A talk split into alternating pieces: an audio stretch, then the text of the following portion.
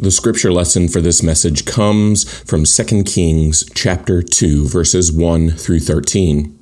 Now, when the Lord was about to take Elijah up to heaven by a whirlwind, Elijah and Elisha were on their way from Gilgal. Elijah said to Elisha, Stay here, for the Lord has sent me as far as Bethel. But Elisha said, As the Lord lives and as you yourself live, I will not leave you. So they went down to Bethel. The company of prophets who were in Bethel came out to Elisha and said to him, Do you know that today the Lord will take your master away from you? And he said, Yes, I know. Keep silent. Elijah said to him, Elisha, stay here, for the Lord has sent me to Jericho. But he said, As the Lord lives and as you yourself live, I will not leave you. So they came to Jericho. The company of prophets who were at Jericho drew near to Elisha and said to him, Do you know that today the Lord will take your master away from you? He said, Yes, I know. Be silent. Then Elijah said to him, Stay here, for the Lord has sent me to the Jordan. But he said, As the Lord lives and as you yourself live, I will not leave you. So the two of them went on. Fifty men of the company of prophets also went and stood at some distance from them as they both were standing by the Jordan. Then Elijah took his mantle and rolled it up and struck the water. The water was parted to the one side and to the other, until the two of them crossed on dry ground. When they had crossed, Elijah said to Elisha, Tell me what I may do for you before I am taken from you. Elisha said, Please let me inherit a double share of your spirit. He responded, You have asked a hard thing. Yet, if you see me as I am being taken from you, it will be granted you. If not, it will not. As they continued walking and talking, a chariot of fire and horses of fire separated them, to, the two of them, and Elijah ascended in a whirlwind into heaven. Elisha kept watching and crying out, Father, Father, the chariots of Israel and its horsemen. But when he could no longer see him, he grasped his own clothes and tore them into two pieces. He picked up the mantle of Elijah that had fallen from him and went back and stood on the bank of the Jordan. This is the word of God for the people of God. Thanks be to God. Let us pray. Holy and gracious God, may the words of my mouth, excuse me, and the meditations of each one of our hearts be holy and pleasing to you. That as we hear your word for us, as we dive into this text, our eyes would be opened, that we would be willing to pick up the mantle, to go into the world, to lead in your spirit. It's in your son's name we pray. Amen. Amen. So, excuse me. In the liturgical life of the church, this Sunday is what is known as Transfiguration Sunday. So, very big word. Um, and what it often points us towards is, is kind of this idea of, of a bridge Sunday, right? We're, we're trying, we're about to move from one season of the church to another season. And really, we're moving from this season where not a lot is happening, right? We're in this, in fact, it's, it's called ordinary time. It's the season after Epiphany. It's not even the season of Epiphany, it's just after. And we're about to move into this season of Lent. But before we get there, we have today which almost function, which functions as this bridge, getting us from this ordinary time to this time of preparation. And the story that we often hear, and that many of us are probably familiar with for Transfiguration Sunday, is the story of the Transfiguration. That's why we call it Transfiguration Sunday, and many of you might be familiar with it, right? Jesus, uh, we talked about it in our Sunday school class this morning. Jesus takes Peter, James, and John up to the top of a hill. They're up there. Jesus uh, turns just white that uh, it says no bleach in the world could do. And I'm, I'm thinking to myself, I need that bleach recipe.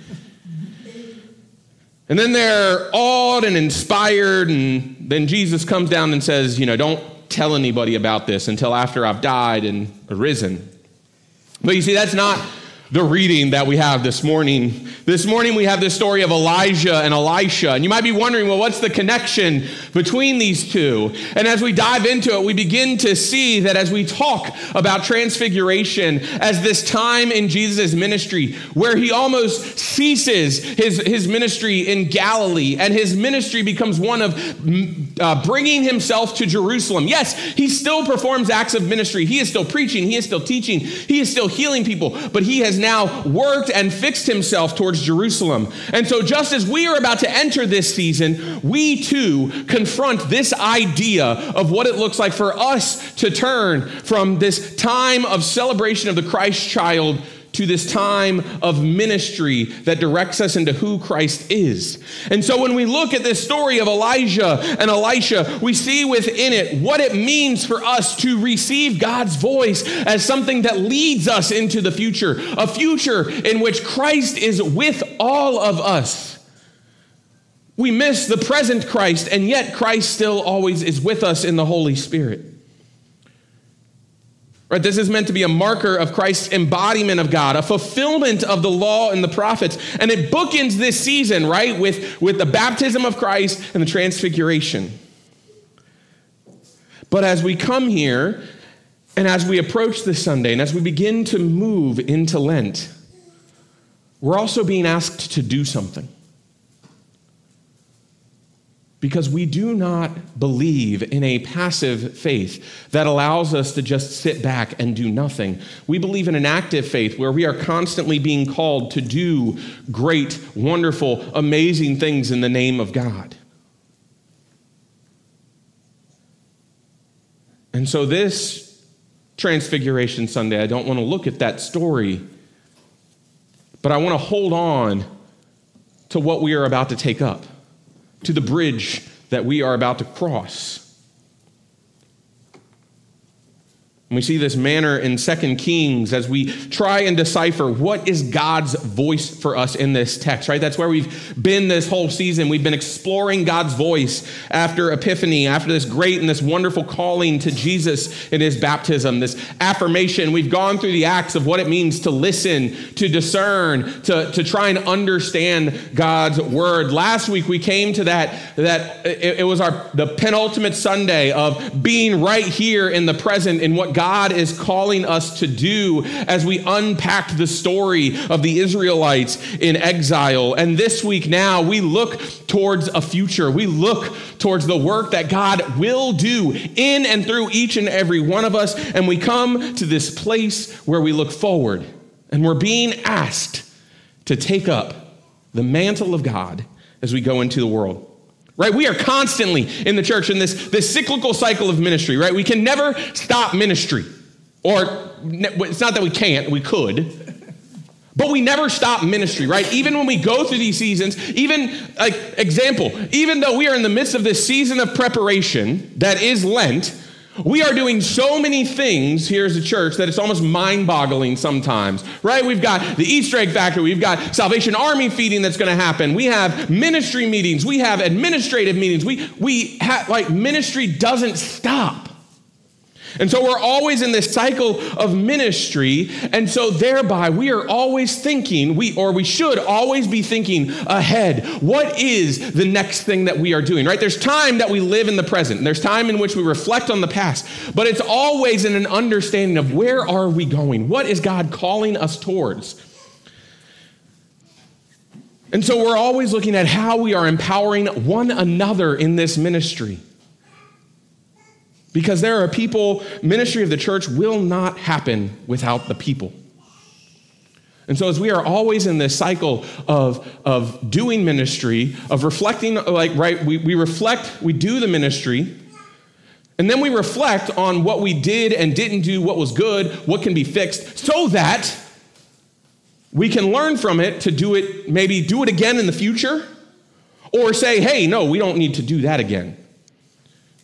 And all this time looking for the people of the church to step up, to be part of that body. And so, if we look at why the transfiguration, why this story, why this Sunday becomes such a hinge point in our Christian year, it is because this is the Sunday where we look at what it means to take up that opportunity, to be empowered as people of faith, as people of the church to go and to do that ministry. Because when we look at the story of Christ, Christ begins to point himself to Jerusalem knowing that at some point in time the disciples are going to have to take over. And so, what do we have? We have this story here in Second Kings this story of Elijah and Elisha, of the passing of the leadership of the prophetic witness of Israel. And the question falls on us as we look at this lesson, as we think about the lessons that Christ gave us. How is the mantle being passed within our church? Who is picking it up? Are we strong enough even to pick it up? Are we strong enough to leave it for others? What are we doing here in our ministry and in our life? Right? And, and Elisha, I mean, Elisha is all of us, right? Elisha comes into this passage with a, a sense of fear, with a sense of concern about what is going to happen. We see it as he, he calls the people, right? We, we see those three times where, where they're like, hey, you know that Elijah is like on his way out, right? You know, like God told him that he's going to like go up in a whirlwind with chariots of fire. And Elisha's like, yeah, yeah, I know. Shh, t- t- t- don't say anything. I'm trying to, trying to hold on to this as long as I can, friends. And so we see that God's voice plays itself out in this back and forth scenario between Elijah and Elisha. Because God's voice is present in the manner in which Elijah helps to prepare Elisha for the ministry that he is about to undertake, for this prophetic witness of what he is about to do. And then the voice of God is played out in Elisha when we continue to read into 2 Kings about all the great and wonderful ministry that Elisha will do. Elijah is steadfast in following God's word. His ministry begins to come to an end, right? If you want to read more about Elijah's ministry, head on over to 1 Kings uh, chapter 17 through 19. You read about all these things. I mean, Elijah is this great prophet standing up for what is good, destroying the Baals in Israel and trying to overthrow. You know, this is when, you know, we start to get the word Jezebel coming in, right? This, uh, she was a queen and Elijah is running from her because he has destroyed. I mean, Elijah is this great prophet in Israel's history. There's a reason that he is one of two people before Christ who do not have a death, they have a recorded ascension into heaven. And so Elijah is the steadfast prophet of God, but he knows that his prophecy is coming to an end. And he's done this work. We meet Elisha. Uh, we meet Elisha at the end of first and at the end of First Kings and in Second Kings, and we uh, are in, are introduced to him. And then Elisha goes on this journey Right? We see, so he set out from there, found Elisha. This is 1 Kings 19 19. And there were 12 yoke of oxen ahead of him, and he was with the 12. Elijah passed by him. This is Elijah passed by Elisha and threw his mantle on him. Drawing comparisons to Elisha picking up the mantle in verse 13. And right, we see this fear because Elisha knows he is in line to lead, but he is so afraid of what leading might look like. He is so afraid of what it might mean for him to pick up that mantle that Elijah has dropped, figuratively and literally. And so he's trying to hold on to his rabbi, his teacher, as long as he can. Until they finally cross the Jordan. And we read, this is uh, 2 Kings 9, uh, 2, 9, and 10 right here. When they crossed, Elijah said to Elisha, Tell me what I may do for you before I am taken up, right? I think that Elijah can very much fear, feel the fear that Elisha has in taking over, right? It's like Elisha is that kid, he just doesn't want to leave the side of his parent. And finally, Elijah looks at him, knowing that they've crossed the Jordan and this is almost the end. And Elijah looks at him, he's like, What can I do to make you feel comfortable about what is about to happen? And Elisha, please let me inherit a double share of your spirit. Now, there's a lot of biblical interpreters that try and figure out what that double share means. Does Elijah want to be twice the prophet that Elijah was? Does, does he want a double share of everything that Elijah received? And yet it's not even like it matters. because Elijah's response is like, you've asked for a hard thing. Like, I, I cannot guarantee it. But you know what? Uh, it, it's almost as if God is trying to comfort Elisha in what is going to happen. Right? If you see me as I am being taken from you, it will be granted. If not, I will not. What is the expression of faith that Elisha is offering I mean, sorry, that Elijah is offering in that moment as he is about to ascend to the heavens. And it's almost as if he's offering and saying, It is going to be okay. You're going to be great. You're going to do wonderful things, but the double share, it becomes about listening to God. Right? Elisha has heard God's voice. Elisha has heard God speak. Elisha has heard his, his rabbi, his teacher, the, the, the, the man that he looked up to, and he's heard God's voice. And now Elijah is saying, Trust. Trust what you have heard. Trust where you are being led, and go and do. And then we get the chariots of fire, we get the whirlwind. In verse 13, Elijah is gone. Elisha has cried, has wept, has ripped his clothes in half. And what does it say to us? He picked up the mantle of Elijah that had fallen from him and went back and stood at the bank of the Jordan. And yeah, Bob, I did want to stop there.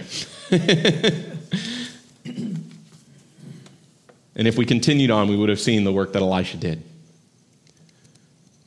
But the fact that Elisha picks up that mantle is the acceptance of the work that God is calling him to do. The end of a ministry, the beginning of a new one, and yet the ministry never stops. The prophetic witness in Israel continues on as if there had been no interruption. For each of us, ministry begins and ends. We see endings, beginnings. We play roles in these endings and beginnings. Right? We have changes in leadership here. We, we have changes in lay leadership. You have changes in clergy. You know, things end, things begin, and yet ministry continues on. And it is always those who are leading, who are picking up the mantle, who are doing the work the mantle becomes a symbol of the ministry that is to be done. It becomes an opportunity for us to see what it is like to pick up this leader role, this prophetic, this witnessing spirit of Christ in our lives, right? We too are approaching. We have come across the banks of the river Jordan, and we have now come up to this hill, and we have seen Christ transform, and we are now in this learn mode, right? We our attention has been drawn to Christ. And Christ is putting this mantle in front of us, knowing that one day, knowing that in the near future, Christ will be killed, Christ will die, and Christ will be resurrected, and then it will be our turn to pick up that mantle and to go and to lead into the future.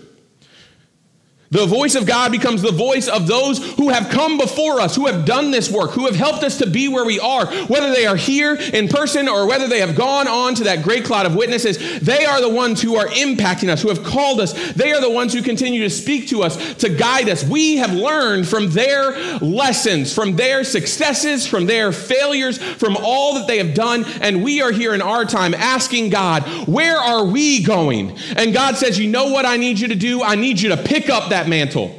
I need you to pick up everything that has happened. I need you to take that up, look forward, and continue to be led by the ministry that I'm calling you to do.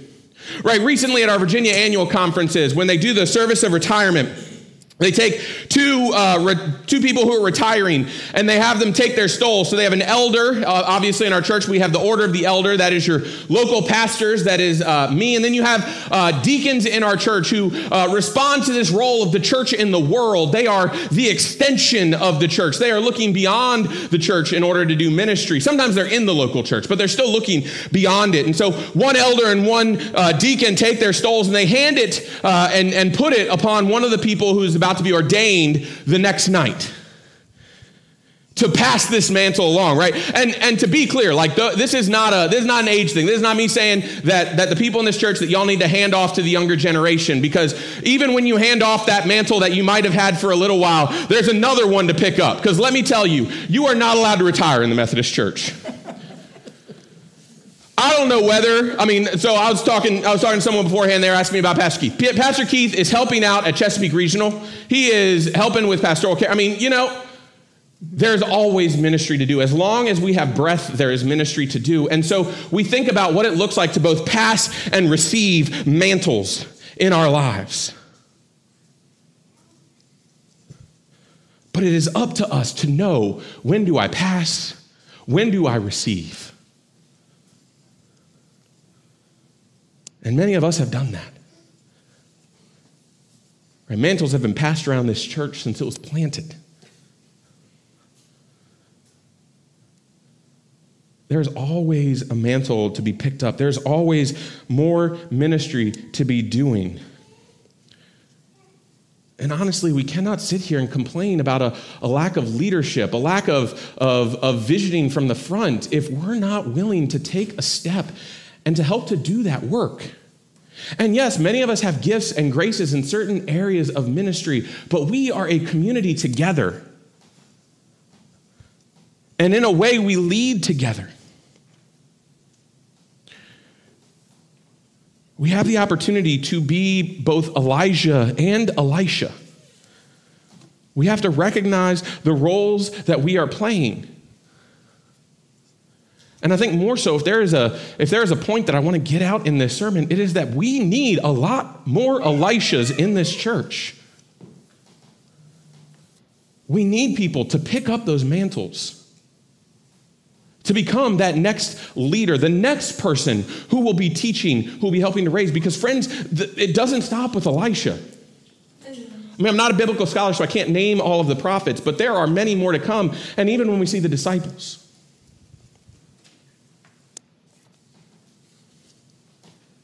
As we move into this Lent, we, we move into a time frame where mentally, emotionally, spiritually, we are entering the last weeks where we think I don't I, like I don't know how we want to interpret this. We we think that we still have a physical savior, right? You know, we we had, Jesus was born, um, and we celebrated that on Christmas, and and so we we feel like we have this tangible Lord, this tangible Savior, and yet we're about to go into this season where we, like the disciples, are marching towards this impending death of Jesus, hoping and praying that the resurrection is a real thing. Now, obviously, we come at it with the knowledge that Scripture is 2,000 years old and the story has already been written.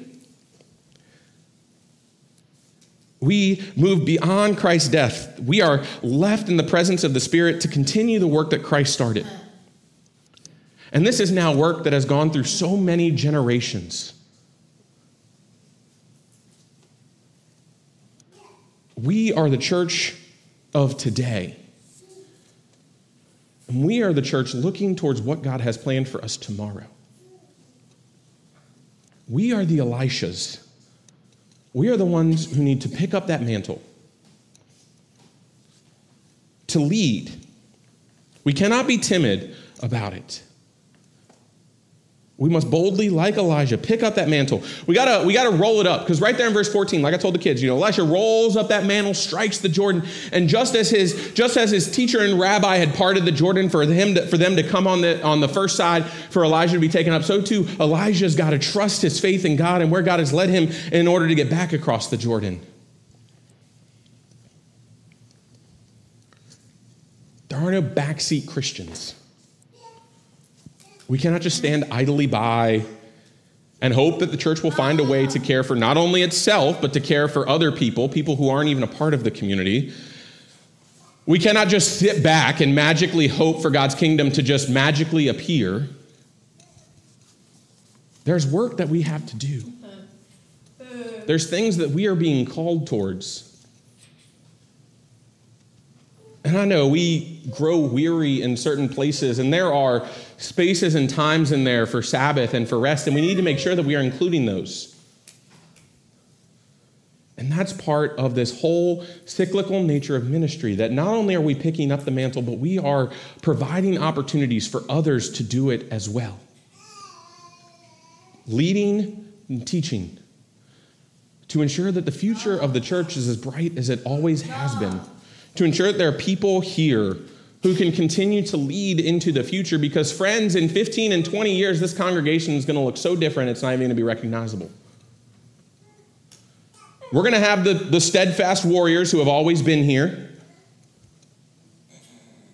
My hope is we'll also have a lot of new people, new generations, new folks.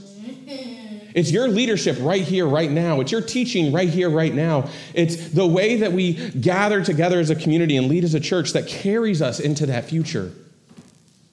So that we know in the deepest depths of our soul that on the day we leave this earth, that not only have we left God's kingdom, but that we have left this small little example of God's kingdom in great hands. So grab that mantle. Live into God's calling. Amen.